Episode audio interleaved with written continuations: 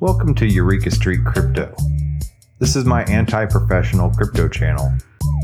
I'm just a barely sane dude who fell down the cryptocurrency rabbit hole. This channel is my fumbling attempt to communicate myself outside my own head about my journey in the crypto space. It is basically my brain dump. None of this is actual financial advice.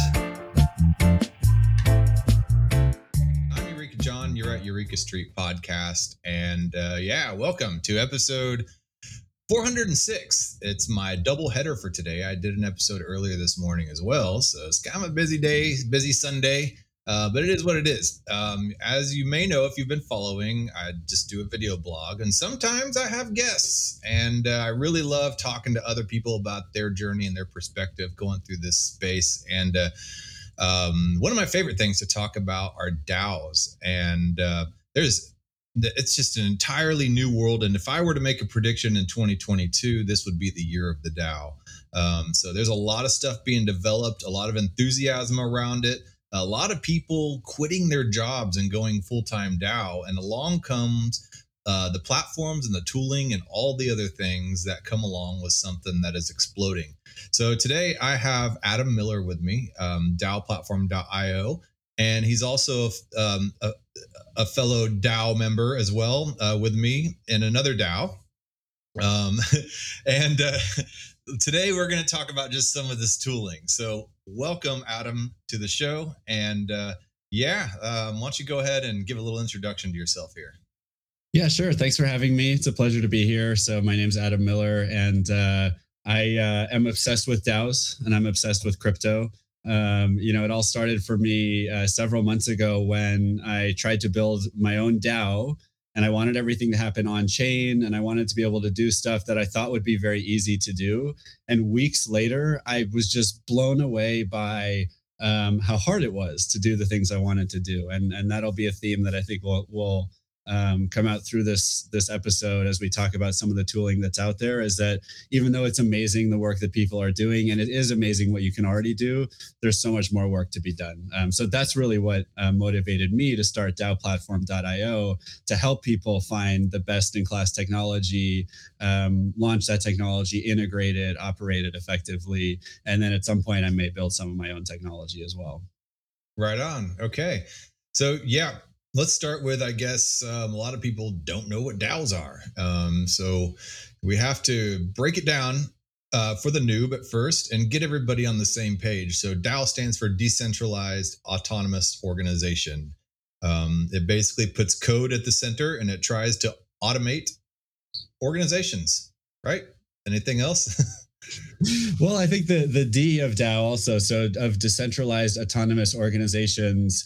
The two key descriptors are decentralized and autonomous, and I think we've had decentralized organizations for a long time, right? Whether you think about um, Alcoholics Anonymous or Toastmasters or um, collectives that have existed for thousands of years. Mm-hmm. Um, there have been decentralized organizations um, for a while, um, but the autonomous part is probably the newer part. And so that's where you're actually putting um, some of the logic of the organization and how it controls resources and interacts with people onto the blockchain.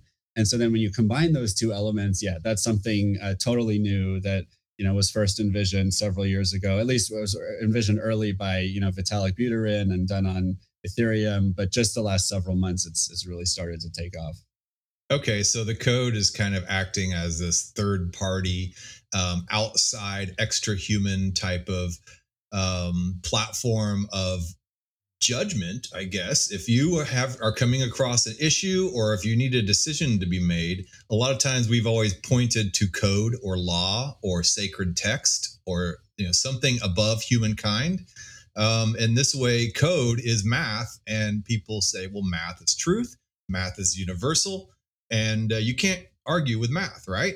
Um, so here we are trying to trying to establish our decision trees and our organizations and our our fate and our outcomes based upon this external source of code. Um, and uh, there, however, there are humans behind this code that are writing this code. So, is it completely infallible? Um, I don't know. That's to be determined, right? Yeah, and I would also think about a good analogy is to think about a DAO as kind of like an automated account on a blockchain, or in some ways like an automated bank account because it can hold assets and transact with assets. And if you think about how a bank account works, uh, bank account works in the traditional world, um, you know, you will tell the bank how what are the rules for who can access this money, and the rules will be like your CEO can do anything he wants with the account. And your uh, cfo ha- can uh, write checks and she can use a credit card. Um, and that maybe that's it. Maybe the treasurer can like get uh, copies of the statements right? Those are your rules with a bank account with an account on a blockchain so a dao living on the blockchain your rules can be a lot more nuanced and complex and you don't have to put one or two or three people in charge in mm-hmm. fact generally you don't generally you're going to say well we want this account to be such that it can only spend money or take other actions uh, in web3 when 51% of the token holders of some token vote that it can and so mm-hmm. now you have a bank account basically although it's a it's a crypto account um, that's controlled by a majority vote of some group of individuals. Um, so those individuals are still human and they're still making decisions in a human way, but you've coded the bank account, the account, such that you need a majority vote of those token holders um, for it to take any action. And so right away, that's totally different from any bank account mm. that's ever existed before. Not to mention the fact that you can spin up this DAO with just a few clicks, and that's a little harder than that right now, but hypothetically, just a few clicks, and you have the equivalent of a bank account um, that's controlled by potentially hundreds of thousands of people if that's what you want, and just never would have been possible with a traditional organization. Yeah, yeah, definitely. Um, you know, math and code definitely allow a whole bunch of other options, a smorgasbord of options. And mm-hmm. uh, uh, you know, humans though they're fallible. Um, there's all humans are are um, very good at making uh, extenuating circumstances on things and they and hacks happen and things like that so DAO can cover a lot but it can't cover everything and i guess we can talk more about that later but um, uh, yeah so tell me a little bit about yourself if you don't mind and what made you um, so obsessed with DAOs that's a good question. You know, my whole life I have been most interested in the intersection of people, technology, and business. And I think um, DAOs are the first time that all three of those things are coming together at a head, where the whole point of a DAO is to integrate those three things in a way that achieves some goal, right? People, technology, and business. Yeah. Um, and so for me, that's what makes this so exciting and interesting on a personal level.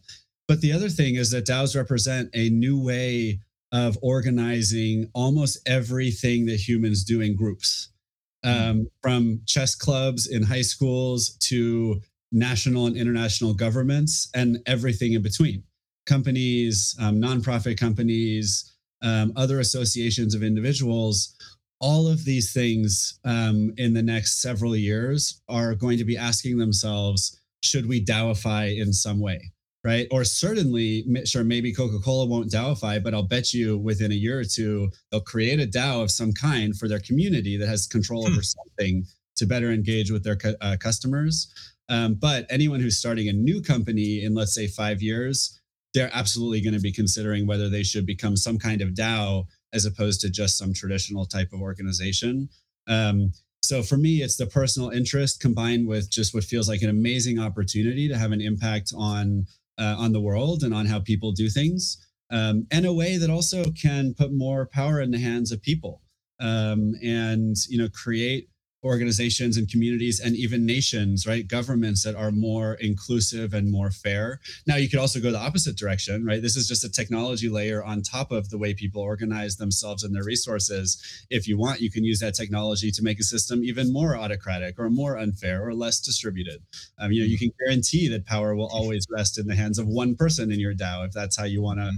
write your smart contract. Um, but realistically, most people are using this technology to more uh, widely distribute power and resources and, and benefits. Um, so, you know, those are the big reasons for me. But then it also got very specific a few months ago when um, I was hanging out with some co- my cousins and some friends, and I'm always telling everyone I know about crypto, as a lot of us probably do. I'm just I'm so interested in it.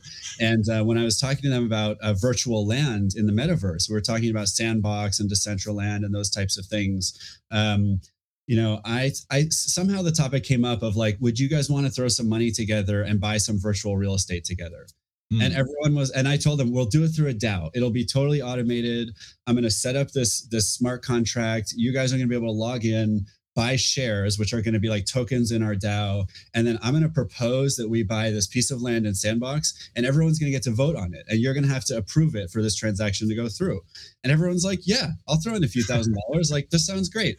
Um, and uh, so I thought, okay, cool. Like by tomorrow, I'll have one up and running, and we'll be ready to go. And um, what I found was actually I was off the next week and a half on vacation. I spent all day, every day, trying to create this DAO that I want, this little investment club DAO.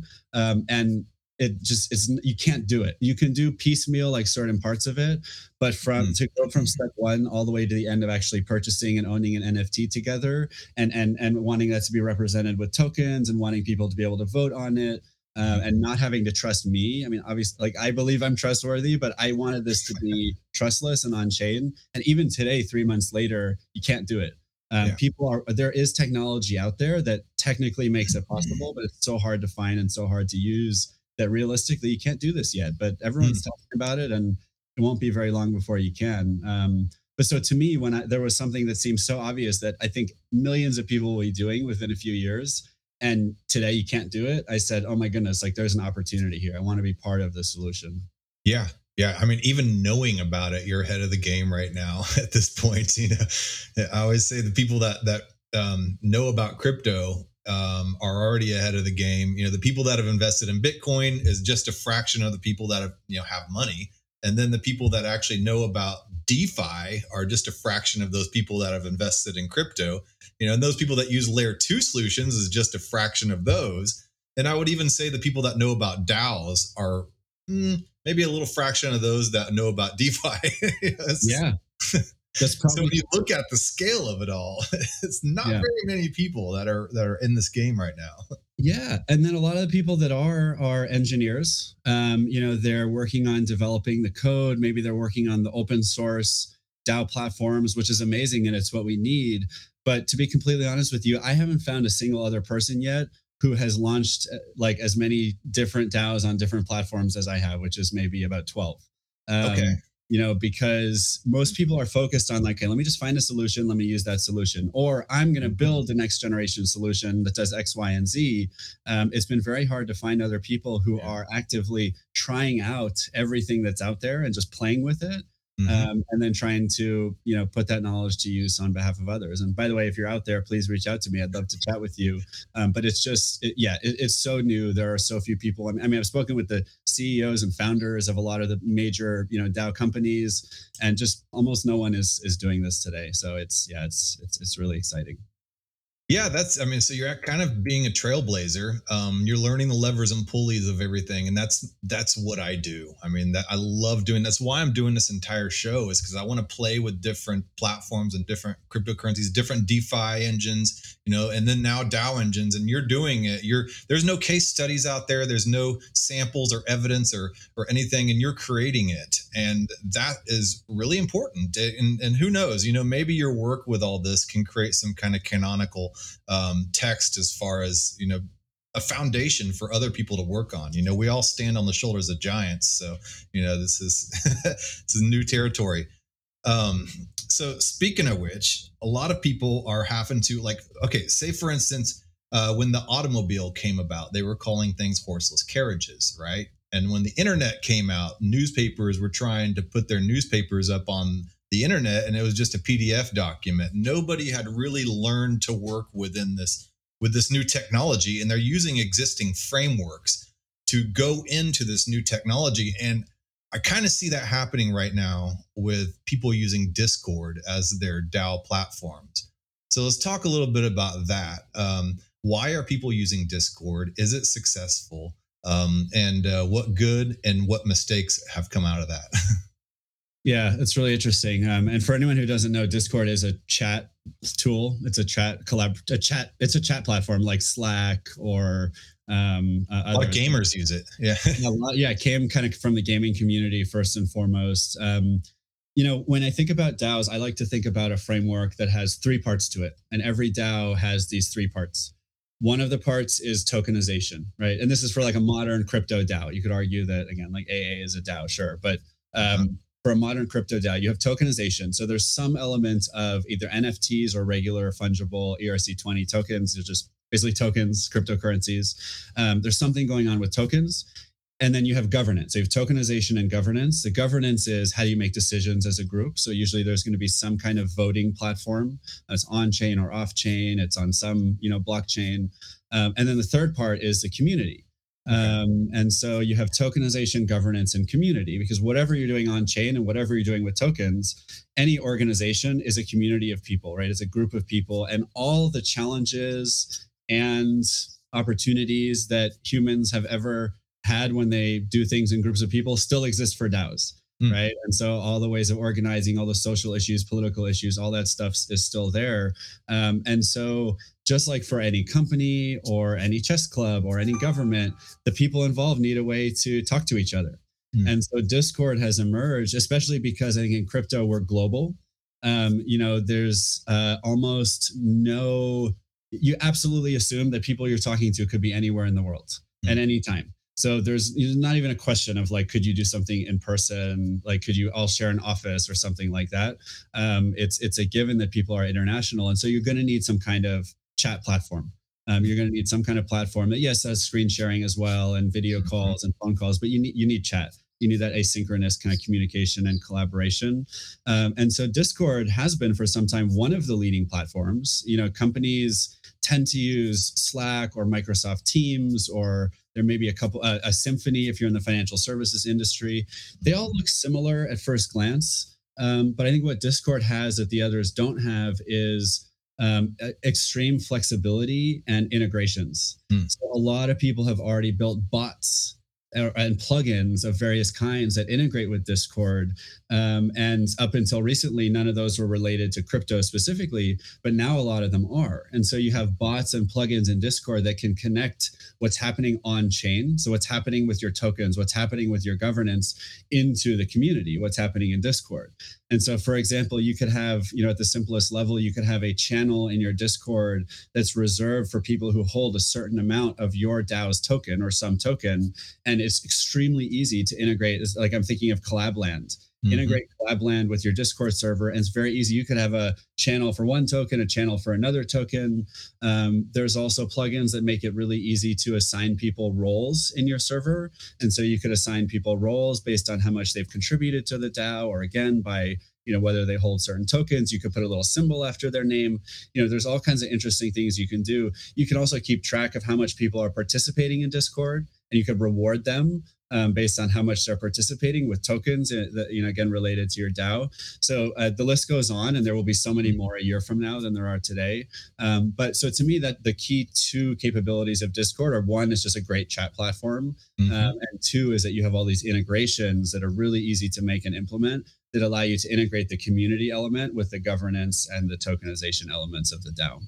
Wow. Yeah. So people have been able to customize Discord, a pre existing structure to fit their needs for the DAO. But as we go further down into the DAO space, we're really growing too big for our Discord britches in a way. And uh, we got to figure out how to put on a new pair of pants basically at this point you know?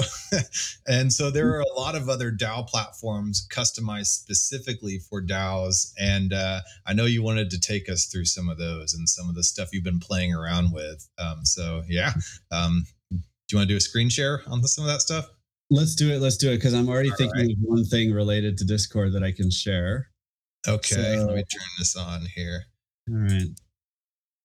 So sounds a lot like Discord, I think it's a coincidence. Um, discourse. discourse. Um, discourse. It's McDowell's, not McDonald's. yeah. And I'm going to pull up one other thing as well, um, which is an implementation of, of discourse by uh, the team that created DAOstack. It's leveraged by a major, uh, one of the uh, early and very successful DAOs called DxDAO. Um, it's an online discussion forum. Um, and uh, what I've seen a lot of DAOs do is they've said if you're going to submit a proposal on chain, so if you're going to say, I want to spend, I'm suggesting we spend $25,000, uh, send it in Ethereum to this address. And if more than half of the people who vote, vote yes, it's actually going to send $25,000 or more. It's going to send a million dollars, whatever it is. Um, they say for any proposal like that, first you have to submit a proposal on DAO Talk and wait a week for people to be able to comment on uh, your forum post. So, like, here's a mm. proposal for a contributor at DxDAO saying, you know, I'd like to work for these two months. I'd like to get paid a certain amount. Uh, and if this is approved, uh, the money will be paid to this contributor. Um, and so uh, the rule is post it on DAO Talk first so that people can reply and like and comment. There can be discussion.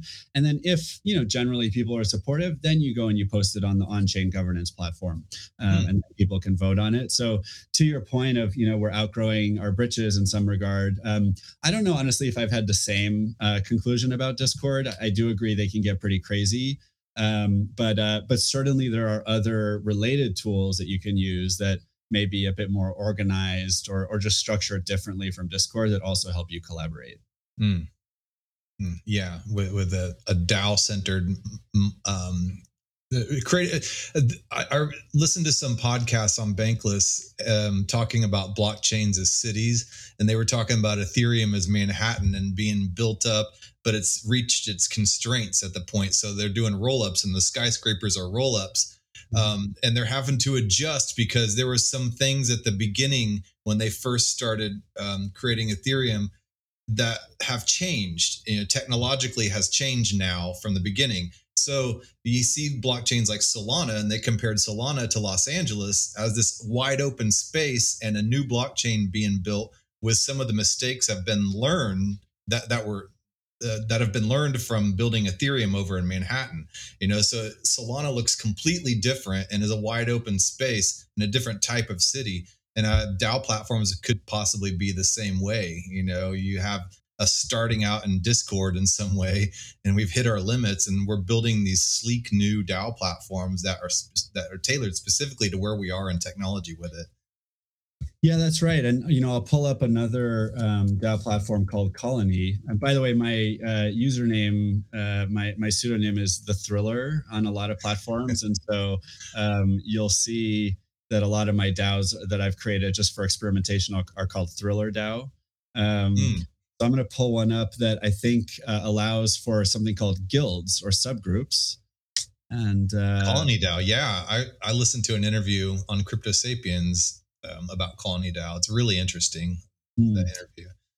Yeah, yeah. So so here you can see here's the and I'm going to zoom in. I'll try to do that for everything I show. Um, you know, here you can see a DAO. And when I say a DAO in this in the context of technology, usually I'm talking about the governance platform, which is okay. going to involve the tokens in some way, right? So this is like a DAO I created on Colony. It doesn't mean anyone's involved. It doesn't mean there's a Discord for it. it doesn't mean, yeah. although if you really want to buy my tokens, let me know.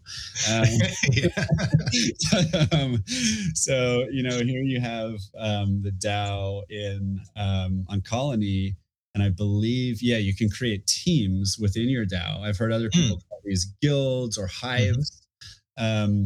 and when you create a new team, you know that team can be given certain rights within the DAO. And generally, the idea I haven't tested this on Colony, but the idea is that you can give your teams uh, funding, and then the team can just like everyone has to decide give the team some money, and then once the team has the money, that team can decide how to use the money. Mm-hmm. Um, and there's other ways of achieving this too. Um, and I don't know if we want to jump to Gnosis Safe, but you know that's another way of, of achieving kind of a similar purpose. Um, but um, but you know, here's one platform, and the way a lot of these platforms are going to work is that you know basically you'll have some kind of feed. The feed is usually going to be of uh, proposals that have passed and or failed um, to take certain actions. So here was action of paying myself a thousand of you know my own token that I created when I was creating the DAO. Um, and then if you want to create a new proposal, you know there will be a button to do that, and you'll see the options. And almost any platform will have a number of different options. You can create a proposal to spend money.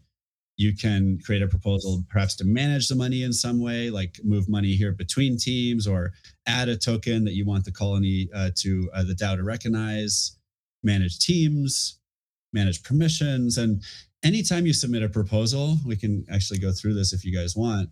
Let's say we're going to pay from root to, let's just again say we're going to pay myself. Actually, here's a, so there was a random person who seems to have, uh, colony, anyone can just click join DAO and it'll add them to the list of members. So feature you may or may not like. And, and what you'll see is all these platforms are making interesting little decisions about all kinds of things that you have to decide about with DAOs. There's very few platforms that really allow you to customize everything yet. So let's say you love Colony, but for some reason it's really important to you that people can't just like click join DAO and now they're going to be listed on the list. Well, you know, that's a feature. That's in this one, that's a feature. Um, okay. So I think I had posted about my DAO in Discord because I was having trouble doing something. I posted in their Discord.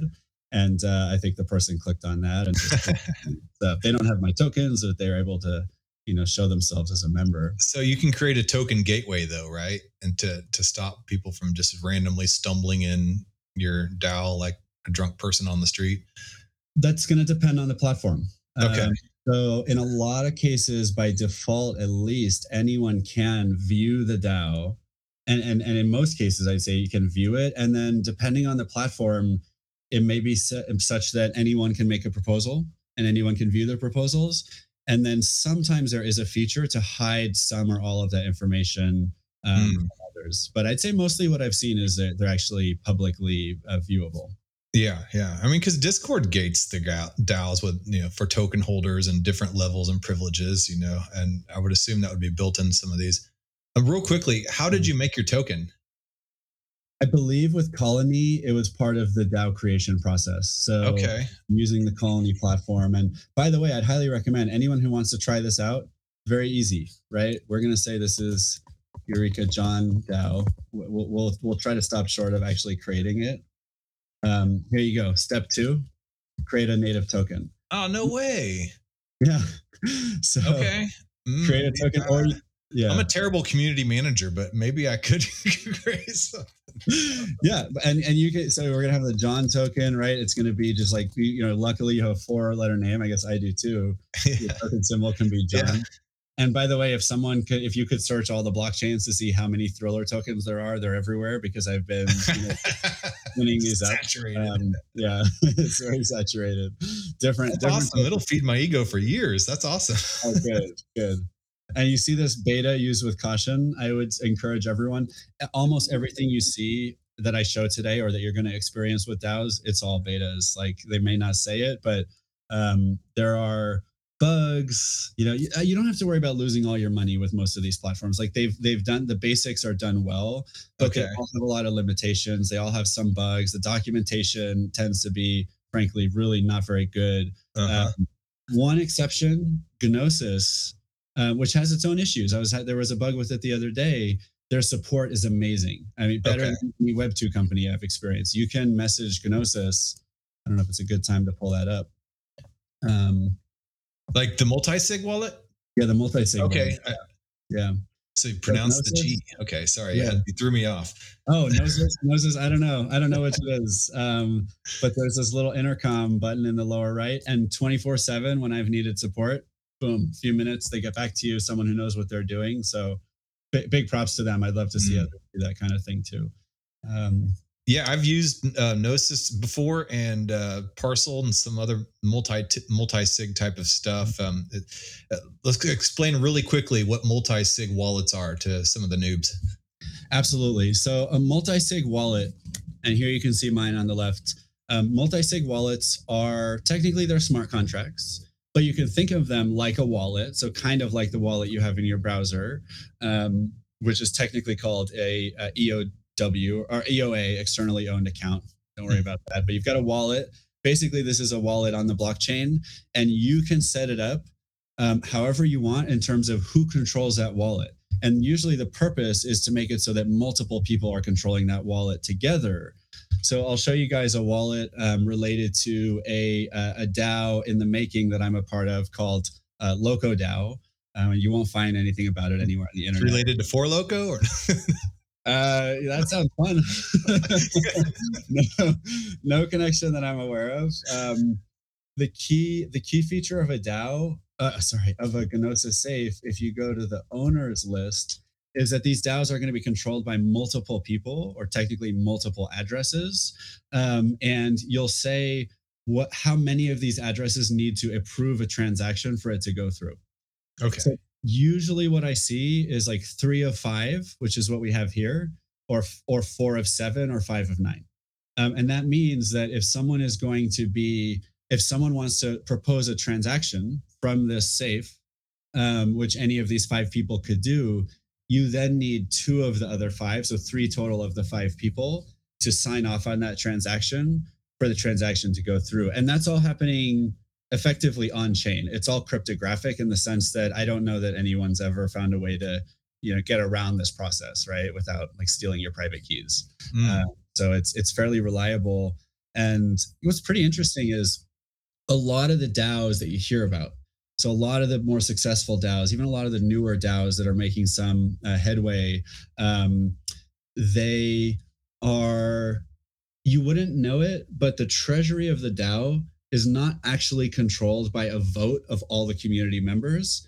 It's actually oh. controlled by the people on the multi-sig, right? Okay. It's going to be five people or seven people most of the time. And those five or seven people have committed to do what the DAO wants them to do. Um, okay. you're still trusting them. You're still trusting that, that a majority of those people are going to act in accordance with what the DAO has signaled they, they're going to vote or signaled through their vote. Um, but then you're still trusting those people to actually take the action at the end of the day.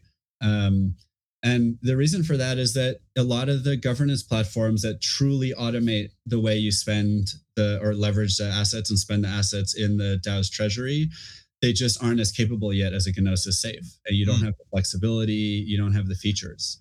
But um, aren't there DAO DAO platforms that allow once a vote has gone through that there's a smart contract that immediately enacts some kind of action. Um, I mean, maybe not to a Gnosis safe. Yeah, I, I can see that. It's yeah, it's kind of a catch twenty two because you don't want a smart contract just to enact something by itself. You want the multiple signers to prevent yeah. So no, I, I think actually what, what we do want in the long run is for the smart contract to have full control over the money. So for the DAO, the actual DAO platform, whether it's on Colony or whether it's on you know a different system, to actually control the treasury, because what that means is you need 51% of the community to approve something for it to happen.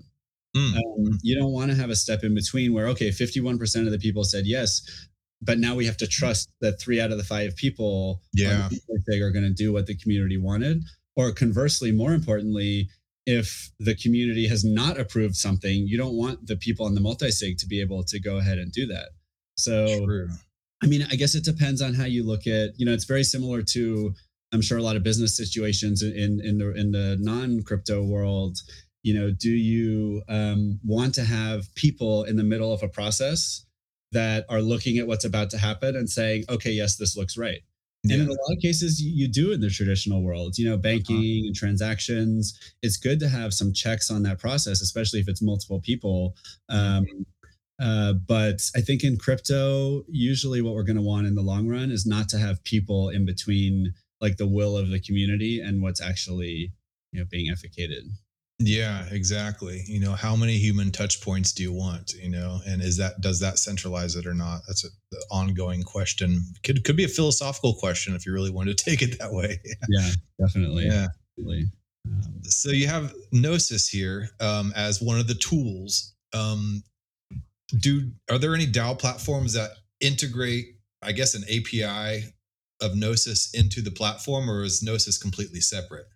There are, yeah. So um, one that I'm familiar with is called DAOhaus. So let's pull okay. up DAO House. And actually, well, yeah, we'll go to uh, their homepage. We'll click Open App. Um, and here you have, uh, so here's the hub. Now on DAOhaus, all the DAOs uh, are, at least most of them are public. So if you want, you can click Explore. and you can find DAOs that have millions of dollars in their treasury, and you can poke around and see what they're up to. Um, it's not always going to be fast. Um, so the Lao is a big one. Meta Cartel is a big one. Those are some you may have heard of. Mhm. Um, but let's let's jump to Thriller DAO on DAOhaus. So completely unrelated to any of the other Thriller DAOs you've seen so far. Um, totally different um, thing happening on the blockchain here. Um, and in DAOhaus, which by the way is probably the most beautiful and nice user interface of any of the It's definitely aesthetically pleasing. Yeah. yeah, yeah, for sure. Aesthetically, aesthetically pleasing, well organized. You can even customize the look, which is nice. It, uh, DAOhaus does allow for a private page called Community Links, where people have to be members to be able to see that page, and then you could put links to like you know hidden Google Docs or something there. But for the most part, anyone can see anything that's that's happening here. Um, Okay. So if I go to view bank, which is going to show my vault for Thriller DAO, so I actually have a, a little bit of money in here. Um, in DAOhaus, which by the way, DAOhaus is the front end of Moloch. So you may have heard of the Moloch uh, DAO framework. That's an Yep. open source system um, that a lot of people are working on. DAOhaus is is the front end version of that. Um, Okay. So you don't have to use DAOhaus to have a Moloch. You could build your own stuff on Moloch using your own interface, as some have done. You could uh, fork it and build your own code on top of it.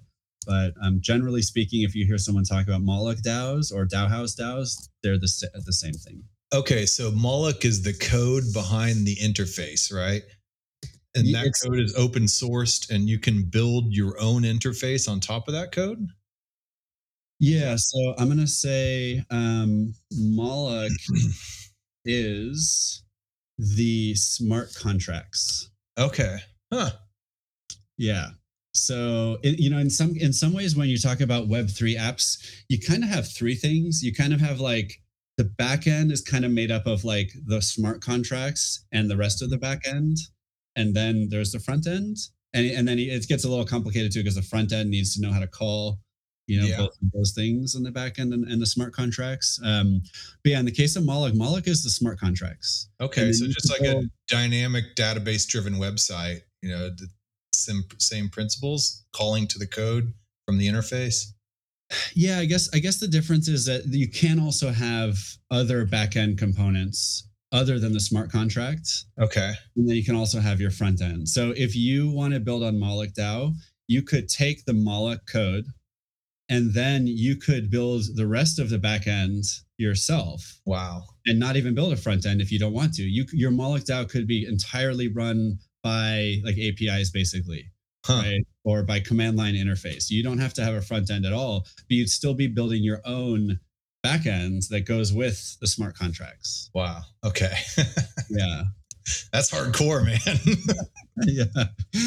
Yeah. you want to be in the DAO, you got to learn the code. Oh, yeah.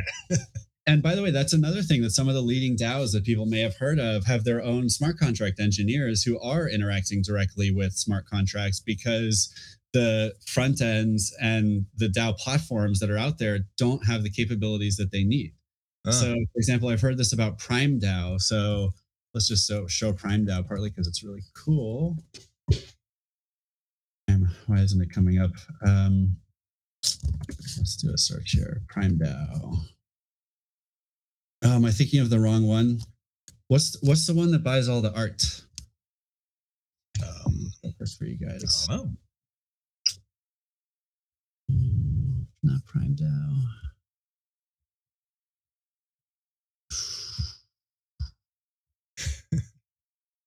Sorry. No, you're all right. Keep everyone waiting. Let's see if I can One that find buys it. all the art. Yeah. Yeah, so so there's a DAO that has raised and, and earned through appreciation. I swear it's called Prime. Like Sotheby's type of art or just like your Oh no, so so they're buying um they're buying uh NFTs, crypto art. Um, Okay.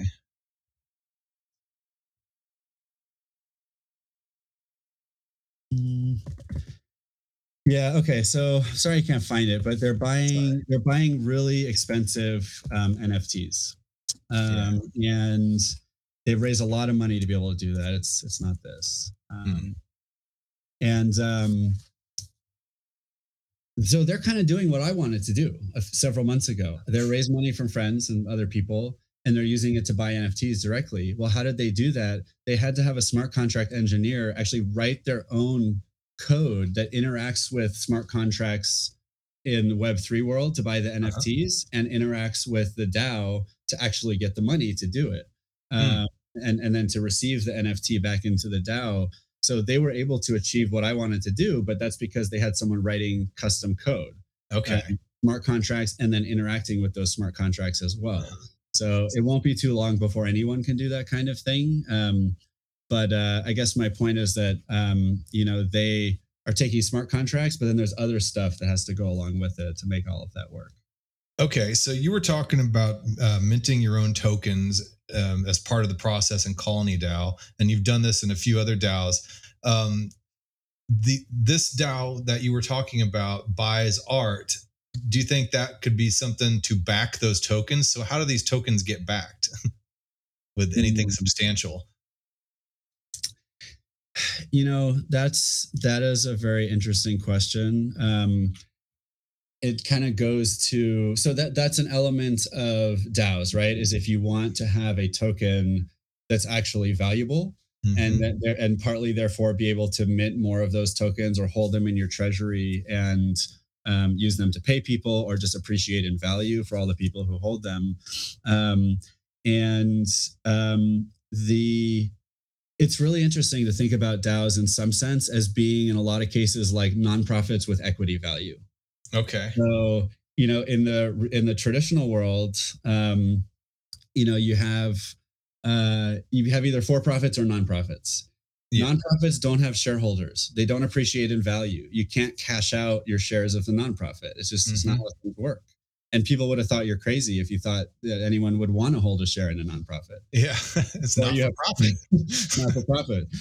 For profits, uh, of course, are the complete opposite. People can have shares in them. The shares appreciate in value. You can buy and sell shares.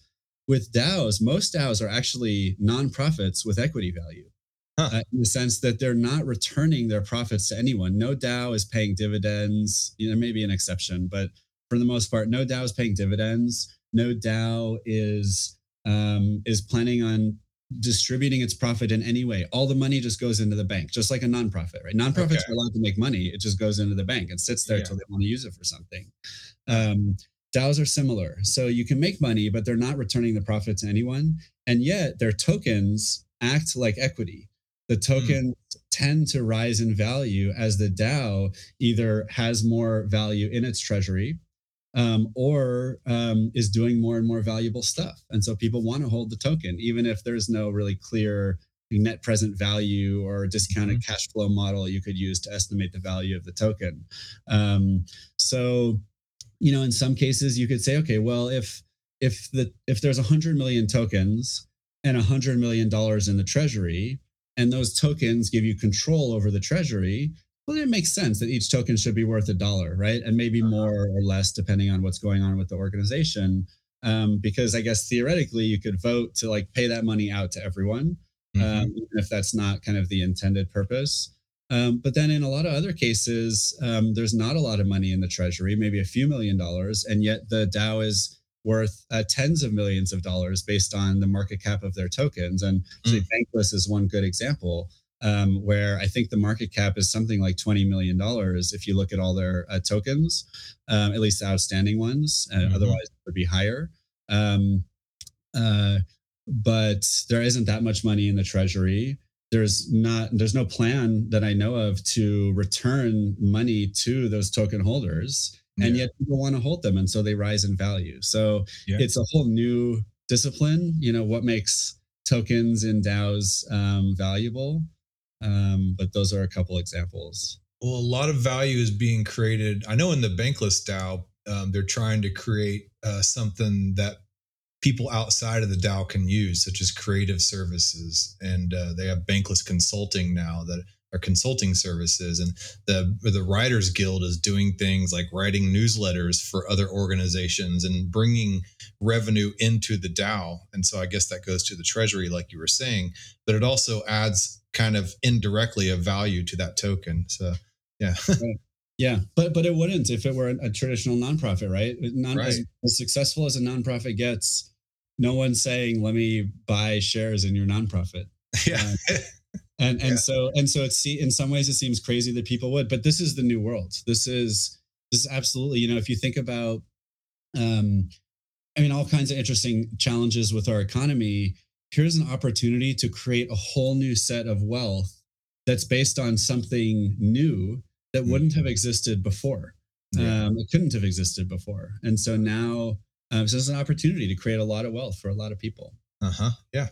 Mm. And uh, a lot of new ideas coming up, breaking a glass ceiling in a sort of way. Um, like DAOs have afforded me the opportunity to, you know, I've, I've, I'm always trying to polish and learn something new in the AV realm, and I'm trying to do a career change. And I wouldn't have had access to some of these types of professionals in certain spaces uh, before DAOs. You know, they would never given me the time of day, and here I am getting advice and getting tips and tricks and stuff like that because we have crypto and DAOs in common. So yeah, it's, it's pretty amazing. It's a flattening, and it's a flattening of organizations. It's a social flattening as well. So yeah, yeah. Um, Do you want me to show a few more tools? Yes, I was just going to say you have uh, you showed me some uh, these Colony DAOhaus Gnosis Safe. Uh, what else you got up your sleeve here? So I want to show snapshot because again, a lot of the way a lot of DAOs are working is they're a Gnosis safe, which means seven, five, seven people technically control the money. Um, but what those five to seven people have said is everyone's going to vote and we're going to do what all those people say. So yeah. in a lot of cases where a DAO is operating that way, they're using a snapshot or something like it to do cryptographic related voting it's not technically on chain, although Snapshot is working on an on chain solution as well. Um, but um, you know what you'll see in Snapshot, and again, let's let's look at Bankless. Um, you know, people are coming in, they're submitting proposals, right? So you literally say, "What do you think about X?" You post it. You, what are the options? You publish it, and people come in and they have to hold the tokens to vote. Okay. And so it is going to count people's votes. And here you can see like in this case 17 million bank tokens worth of votes went to yes mm-hmm. and 50 bank went to no so a very mm-hmm. popular one and you have a record along with their cryptographic signatures of all of the folks who voted um, for or against this proposal Okay, so the result goes on chain and is on the blockchain for good after that. I don't know if the result is even going on the blockchain. It's okay. it's it's signed and held maybe in IPFS, which is a distributed file storage system, maybe just on snapshot servers, but um, it's um, so that's why a lot of people would say, and even if you look at snapshots docs, it says we know it's not on chain, you know, mm. but it has its purposes. Yeah, um, yeah. And so a lot of that a lot of that purpose is so that you can have cheap, easy voting that will indicate to the Gnosis safe holders who actually control the money um, what they should do. So this off-chain voting probably wouldn't be good enough if it was directly controlling the treasury, but it's easy enough for the Gnosis safe holders of Bankless to know that Snapshot's still working. There haven't been any issues, and whatever people voted, um, you know, or, or how they're going to want to act. Okay, so it's a way to do some token weighting voted voting. Yes. Um, I mean, that opens up a whole other rabbit hole about token weighting, weighted vote, voting, one to one voting, quadratic voting, and all these different ways to vote. Um, are there DAO platforms that facilitate different styles of tokenized voting? Yeah, and I think even Snapshot does. So let's just, I think if we just start creating one here, zoom in again, somewhere it's going to say strategies. Ah. In the case of Snapshot, strategies are how do you count the votes? Okay. And so, and this is open. It go anyone can put a strategy on here. So there's literally hundreds of strategies. Oh, wow. yeah, and they're not um they're not checked by Snapshot. You know, yeah. so careful as with many things in crypto. Uh-huh. Um, and so, for example, it can be so ERC 721. That's going to look at NFTs instead okay. of traditional tokens. So if you hold a certain NFT, you're eligible in that Exactly. case. Okay. yeah, I don't know if it's written one like if you have two, you get two votes. I'm not sure, but Yeah. um, yeah, you can so you can change that up, and some of the other platforms do allow for that as well. Um, and another interesting distinction to go back to DAOhaus, which is a great it's a great platform. Um, and um, you know, I was showing um, the uh, the vault before. If we look at members, DAOhaus and Moloch has a concept of shares and loot, and actually doesn't use tr- tokens in the traditional sense of the word. So with Hmm. DAOhaus, there's no thriller token which, which again this is a can be looked at as a major limitation for some projects if you want to use what's probably the best user interface out there for daos tokens can't represent your voting power Huh. um, instead and so if you want to have like tokens that are appreciating in value you'll have to get a little bit creative um, instead you have the concept of shares and loot. And you also can't get rid of that one. If you don't want to have loot involved and i'll tell you what loot is. You can't you can't remove it at least today. You can just not give any to anyone but it's going to be sitting there. So again it's kind of shows like the limitation of some of these platforms. So shares represent voting power. Loot represents uh, potential payout if you were to dissolve the dao or if you want to sell effectively shares but shares that don't actually give you voting power back to the dao that's what loot represents Okay. so you can have like limited, basically, it's kind of like limited partners versus full partners. The shares represent full voting power and rights to the underlying economics. Loot represents only rights to the underlying economics, but not voting power. Wow. Okay. The reason they did this is that the thought is you might have financial investors, for example, who you might want to say, you know what, you're going to own 25% of the DAO from a treasury perspective, right? That kind of theoretical, hypothetical, like you you could cash out um, if you wanted to from the treasury, but but we're not going to give you voting power, or we're going to give you less voting power. So we're going to give you mostly loot and just a few shares. Um, Yeah. and, and DAOhaus is one, even though it doesn't support one token, one vote. Um, it does support um, the community has to approve if anyone wants to buy in or sell out, which they call rage quitting. Hmm. And so rage quitting is something you'll hear about in the DAO world. Yeah. mean- I've heard that term and it makes me think of, you know, my being 14 and throwing the controller at the screen. yeah, right. Playing right, Super Mario right. Brothers or something. Yeah, and, and and and so when people say that, they don't necessarily mean anyone's actually angry, right? Yeah. It- although they could be. It could just mean someone wants to leave. Um, okay.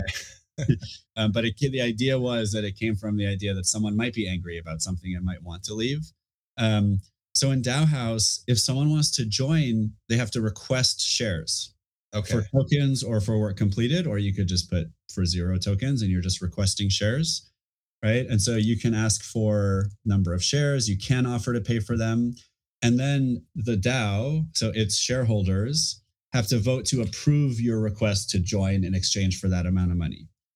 So they can keep track of like what they think a share is worth and say, well, if you want to buy in, you're going to have to put in, you know, ten dollars a share. Um, similarly, here, if you want to leave the DAO, let's see if we can find it. Um, membership, signal, guild kick. Guild kick. Yeah. Oh, kick. Now, is that voluntary or involuntary from a, a member's perspective? Looks like that's involuntary. I thought there would be one also for if someone just wants to ask to leave, a buyout proposal. Okay. So here you can say, um, you know, you're going to leave, and it's telling you here is the value you should get based on how much shares and loot you have. And so I think that's where you could say, yeah, give me those twenty three dollars because WXDAI are, are, are stable coins, hmm um, and uh, and then you could leave for that amount of. But if all if the membership says like no, you know, we're not going to let you Yeah. I mean, they're, they're actually, I think the way this is set up is that whenever there's a proposal of certain types, once it passes, people are given a, a certain period of time where they are allowed to rage quit if they want to. Okay. And All They do, they're automatically given their fair share of the treasury. There's some feature kind of like that. Huh. Uh, Interesting. Yeah. So the minority, if they, you know, don't win and the DAO's going a weird direction or something that they don't like, they always have the freedom at that point to, yeah, Yep. cash out. That makes sense. Yep. Yeah. And, and by the way, if anyone wants to see, I mean, a lot of uh, DAOs, the way proposals work, once they pass, someone has to come and, and execute because the even though the data is on the blockchain that enough people have signed and voted yes, um, smart contracts can't take their own actions on a blockchain, at least on Ethereum compatible blockchains. They can't mm-hmm. just decide to do something. You have to have a person, uh, an EOA again, so a person like with a MetaMask wallet or similar, actually calling the contract and saying, please do this thing that was approved. And then you pay the, whoever is submitting that pays the gas. The contracts can't pay their own gas. And mm. um, and so here you can see I had actually submitted a proposal to get, I think, and it's to, I think it's to get my WX DAI back, right? Because there's, there's, there's okay. a fake DAO. I don't know why I sent twenty four dollars into it. Um, might as well get it back.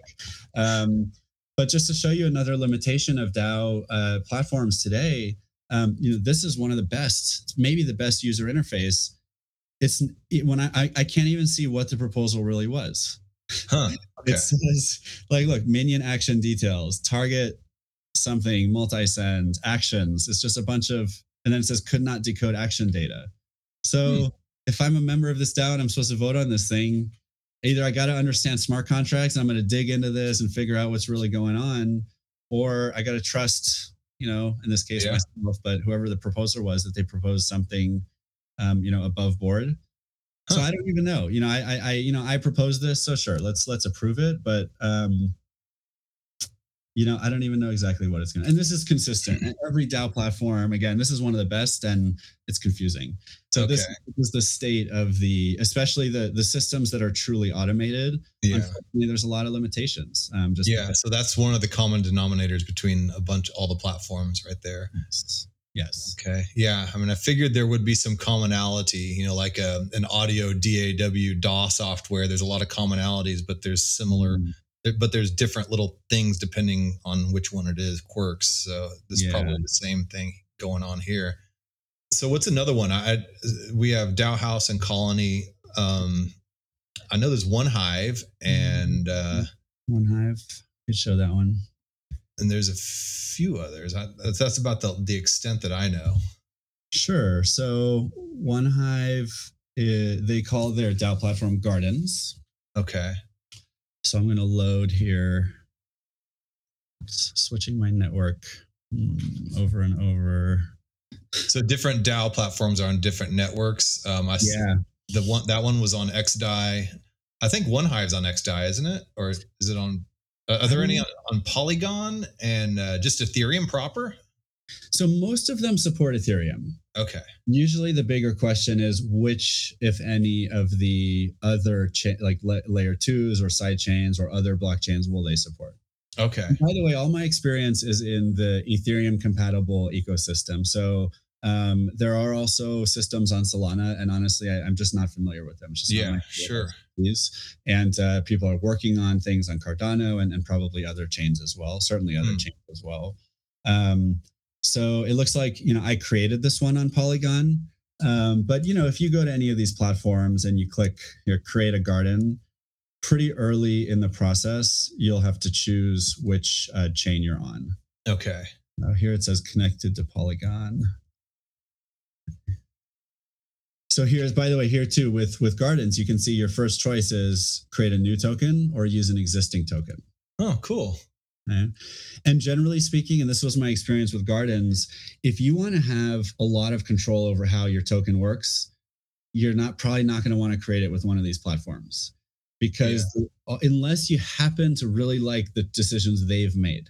Yeah. Um, and so we'll maybe we'll be able to see how what I mean by that if we go through this process. But you know, a really good option if you want to create a token might be um, Coinvise which has a pretty good functionality.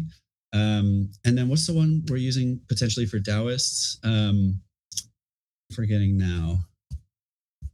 Real quick. Um, I'm I don't know which one they're using. Oh, Juicebox. Juicebox, yeah. yeah. So Juicebox is one of the most capable fundraising with tokens platform out there. And so if if your DAO is being built around like a lot of fundraising, you want people to buy tokens, you're just getting off the ground, that that could be a really good one to use. And then you'll just tell your DAO platform use that token as Okay. its power, right? So let's say we want to create our own. We'll see if it's easy enough to just get to this later settings here. Um, token. Okay, so we're going to name our token, give it a symbol. Seed token holder. So do you want to, who do you want to give, you know, your tokens to right out of the gates? Or you can also use a, a Gnosis safe as part of this one. Okay. Okay, so let's. I'm i like put, that how it integrates the safe into it. Yeah, that's mm-hmm, really cool. Mm-hmm. So just so we can go to the next step, I'm going to put something in here. Now, if you want to use gardens, you have to provide liquidity before it lets you create your DAO. Okay. I've done this before, and you have to put in at least $100 worth, uh, approximately, oh yeah, at least $100 worth of honey token, which isn't the easiest to get, but you can get it. Um, and and then you also automatically for free put some of your own tokens. What this does is it makes it so that someone can go to HoneySwap and buy and sell your token. Nice. Okay. Yeah, which but again, this is a really significant decision that a lot of DAOs don't want people to be able to buy and sell their token ever or not right away. Yeah. So this yeah. is a feature or a limitation depending on how you're looking at things. Interesting. Um, yeah, yeah. So when I created my other DAO, I had to spend $100 just to experiment with this, and more because of gas fees. And I had to have a token. Um, and then the next step, which I guess we won't get to, because this is actually going to confirm that I really have the honey tokens, which I don't have anymore. Um, the next phase is the issuance policy. And honestly, this next phase was confusing. Um, you, if I remember correctly, and I hope I'm not too wrong, but you can tell already already this is getting a little confusing. Um, issuance policy was like a bonding curve of some kind. Starts to get into complicated mm-hmm. tokenomics stuff. That again, if this happens to be what you want for your DAO, or you just yeah. don't care, okay, great. But a lot of DAOs, you know, may, they might not want a bonding curve. They yeah. might want to just um, have just give away tokens when they want to give them away, mint them when yeah. they want to mint them, and so um, like a lot of these platforms, you kind of get locked pretty quickly into a certain way of, of doing things. At least if yeah. you create your token with their platform. Juicebox has a bonding curve option, but the the person showing it to us was just like you know most DAOs don't use the bonding curve option, and right. you know, they should even just put that maybe just uh, for the interface, just in some kind of advanced tab or something. yeah, I, that's yeah, well said. Yeah, and yeah. people in the chat saying they don't understand the bonding curve stuff. Very confusing. Um, yeah, Ernest is saying Juicebox replaces Kickstarter as well. Um, mm-hmm. That's kind of a decentralized Kickstarter. And uh, yeah. I'd never heard of Juicebox or Coinvise. I've never heard of that either. So, comment also about Coinvise. Um, and I have created tokens, I believe, on Polygon um, on Coinvise. Make sure I'm on Polygon. Yeah. So here you can see again a Thriller token. I think I've created a, a few. Here's here's the Loko tokens I mentioned earlier, Thriller tokens. Um, so Coinvise is, is a good one, especially if you want to maintain some control over the token by whoever uh, minted it. Um, you can do airdrops at a pretty good cost. You can do vesting, and I, honestly, I don't know what quests are yet.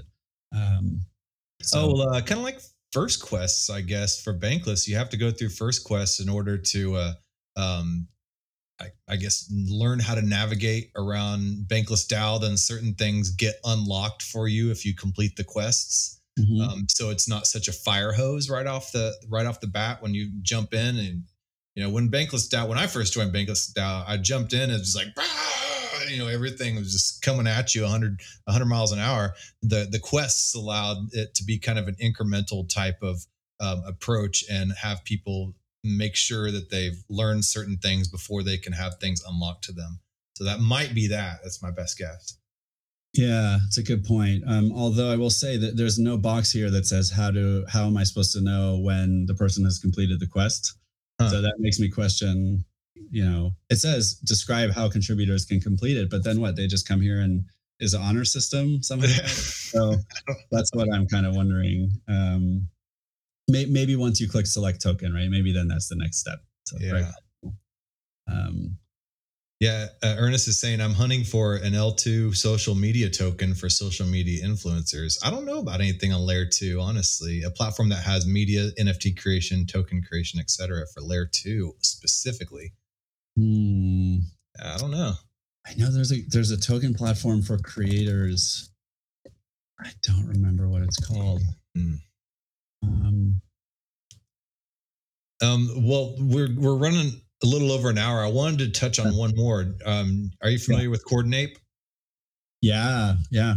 Okay, let's talk a little bit about Coordinape and how people in DAOs can be compensated. I think that's a major, major thing that needs to be touched on. Cool. And I wonder, actually, John, do you have a Coordinape? Have you ever used the user interface? Because I, I haven't. Yeah. I'm just familiar. Is that something you could show? I'd, I'd love to see. Um, yeah, I think so. Let me see here. Uh, Sorry put you on the spot. I know I'm the guest, but it's okay. I have Coordinape up on my screen actually, um, but Coordinape is a way to be able to distribute tokens um, on whatever time basis you choose. And uh, let me see if I can pull this out and uh, uh, get this over here. And it allows, it's kind of, it, you can configure it different ways, but it's kind of like a mix between a uh, UBI and a meritocracy. Um, so you can hear it to where 50% of um, the tokens that are going to be dished out away um, are guaranteed to every member that has signed up through Coordinape and uh, to the DAO and stuff like that. So, and then the other 50% um, can be given in the form of give tokens proportionally. And um, those give tokens, it's up to the responsibility of the um, of the person who signed up for Coordinape to give it out based on who they've interacted with.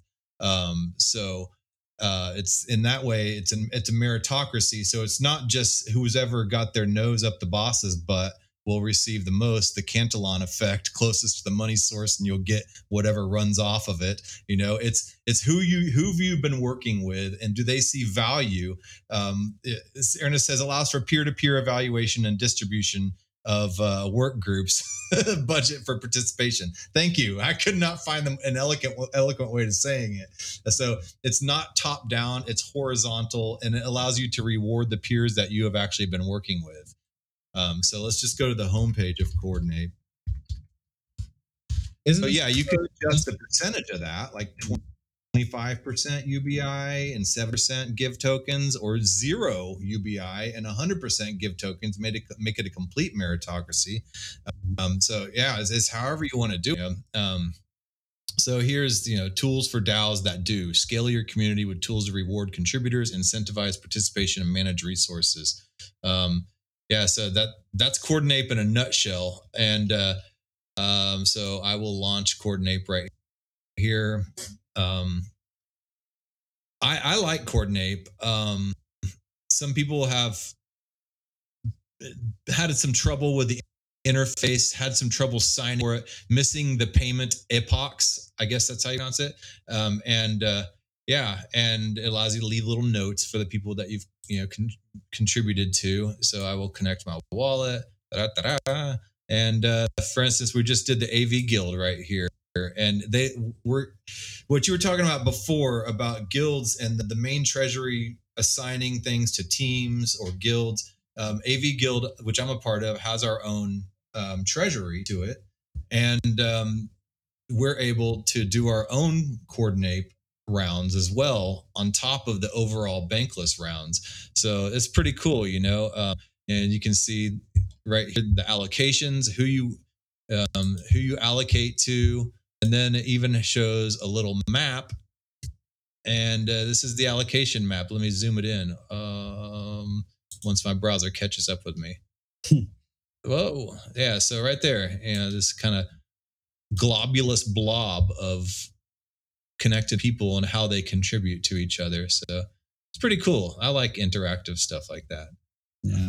That's Coordinape in a nutshell. Isn't it also just a different type of bias in a way? I mean, like whoever is probably the most social or the best at looking like they're doing a really good job, like are going to get the most uh, the most tokens. Um, You're right. Yeah, and that that's a very valid criticism of it. And you know, people try to you know make sure and announce. You know, make sure you reward you know not just the most visible people but uh, you know and people try to say you know so and so here did all this work on the back end and you don't even know it. So people try to to lift each other up in that way but yeah you know everything has its flaws and that's and limitations and that's Coordinape's.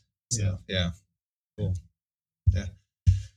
So yeah um we're nine minutes over the hour. Um is there any other tools that you want to look at and and highlight before we sign off no, I, I, think that's good. I mean, I've got a number of others, and if anyone wants to see more, just you can reach out to me. You know, find me on my website, DAOplatform.io. Um, or if you know John, he can connect you with me. Um, or we could always do another episode. But but it's it's the same story. You know, with each of them is like it's cool, it works.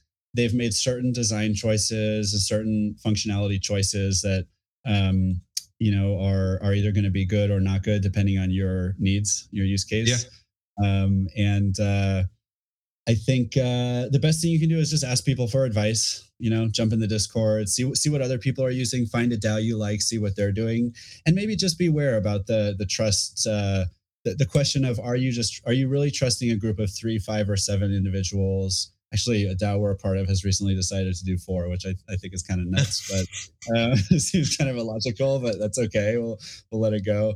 Um, uh, but, um, you know, if that's the way they're operating, just know that it's not, that's not the ideal DAO that I think a lot of us are envisioning we'll all be using soon. It's a stepping stone where you, you have to use the, the safe that has the highest functionality and the most flexibility. And that means three to five people or seven people will be controlling it. And you'll be voting either in Discord or on a snapshot or something like that. And then maybe one day we'll all be in DAOs where really, truly, if 51% of the people want to do something, you, you won't be able to stop them. Yeah, yeah, and you, know, you, can have your philosophical conversations of whether majority rule is really the right, right way to go. you know, but yep. yeah, yep. decisions of the masses aren't always the right decisions. But uh, you know, I don't know. That gets into a whole other rabbit hole. well, and, and maybe just one thought on relatedly too. Sure. You know, one of our friends, Steve from Daoists, um, uh, who's a founder of Daoists, uh, to my knowledge, um, he has this great saying I mentioned the other day in the Blockbuster DAO webinar too um, which is um, maybe the D in DAO should stand for distributed, not decentralized. Yeah. Because really, like what DAO, the DAO technology allows you to do is distribute leadership and power and control however you want. That doesn't mean you have to be completely decentralized. You don't have to push all the decisions and all the power throughout the entire structure of your organization. It just means you can sometimes when you want to, but it also might make sense to have a core leadership team that is making most of the decisions or is at least guiding the decisions or controlling some of the funds or maybe you have 5 or 10 teams and each like guilds or hives, you know, subgroups each of which has their own um, area of expertise and makes decisions on behalf of of that area and then maybe only sometimes do you involve the entire community voting in a decision. So I think um, you know between that and really thinking about incentive design, you know those are probably the two biggest things that a lot I see a lot of people are missing when they're going and, and creating DAOs. Um, they're really just thinking like we got to have a token, we got to give people tokens for stuff. Yeah. Uh, and we got to be totally decentralized um, rather than thinking like what is what's the true social nature of this organization mm-hmm. what do we really want to incentivize people to do and how and, and how can you use financial and non-financial incentivization to achieve that um, and then you know also what leadership structure makes sense for this organization it's not always just completely flat 100% agreed at this point you don't gotta do anything you know you, you gotta figure out what works for your group right there your your organization not what everybody else has done so yeah, great words to to leave on. Um, uh, so you have DAOplatform.io, and that's your your DAO that you're forming, right? Yep. Okay. Uh, no, um, it's a uh, it's a company uh, okay. right now. as a company. Um, we may turn it into a DAO, um, but uh, for now we're a, mainly a consulting firm, helping people okay. launch and operate DAOs and, and strategize right about them. Yeah. Okay. And what's the best way to get a hold of you? You said. You could email Adam at DAOplatform.io. You could find me on Twitter at the thriller underscore because um, someone else got to the thriller first. um, or uh, Probably a Michael Jackson page. yeah, right. Those are those are the best ways to to find it. Okay. All right. Well, thanks a lot for coming on. And uh, I guess we'll go ahead and do the outro. And that's Thanks, a wrap man. on episode 406. Thank you. Thank you for making it to the end of this program. If you actually like this content, give a thumbs up. And if you want to hear more, just hit the subscribe button. I'm available on YouTube, Odysee, and BitChute, and on all the major podcasting platforms in audio version. Spotify specifically. If you would like to follow and leave a review, that would help a lot. I am also available on Twitter at EurekaJohn1. That's E U R E K A John J O H N and the number 1. My DMs are always open. Feel free to shoot me a message.